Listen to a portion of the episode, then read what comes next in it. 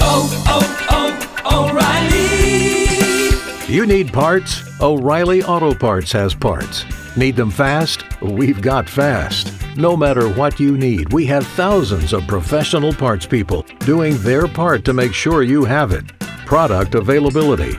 Just one part that makes O'Reilly stand apart. The professional parts people. Oh,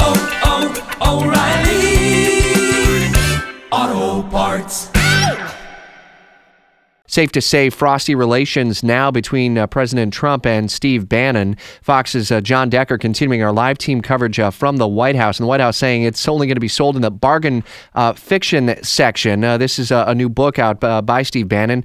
I don't even know where to Well, begin with these two, Steve huh? Bannon. Yeah, the book's not by Steve Bannon. He uh, submitted to an interview by the book's author, Michael Wolff. I see.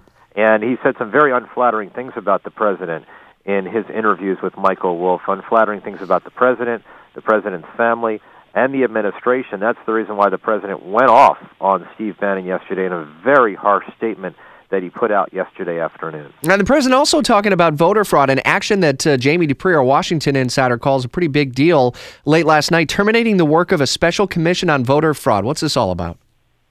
Well, this is a uh, commission the president established. Uh, the president believed that there was widespread voter fraud in the 2016 election.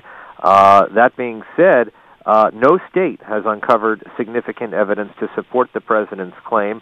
So the president abruptly shut down this White House commission. Uh, the president tweeting this morning, despite substantial evidence of voter fraud, and that's not true, by the way. Many states have refused to provide the commission with basic information relevant to its inquiry. Now, many election officials, including many Republican election officials, have strongly rejected the president's claims that there was widespread voter fraud that occurred in the 2016 presidential election. So, does the probe completely end, or is there still It opening? does. It, it the, the, the, commission's work has been ended by executive order. Yes, indeed. So everybody on that commission, uh, there's no longer a commission to be a, a part of, and their investigation uh, ends as well. So that is is the end of that.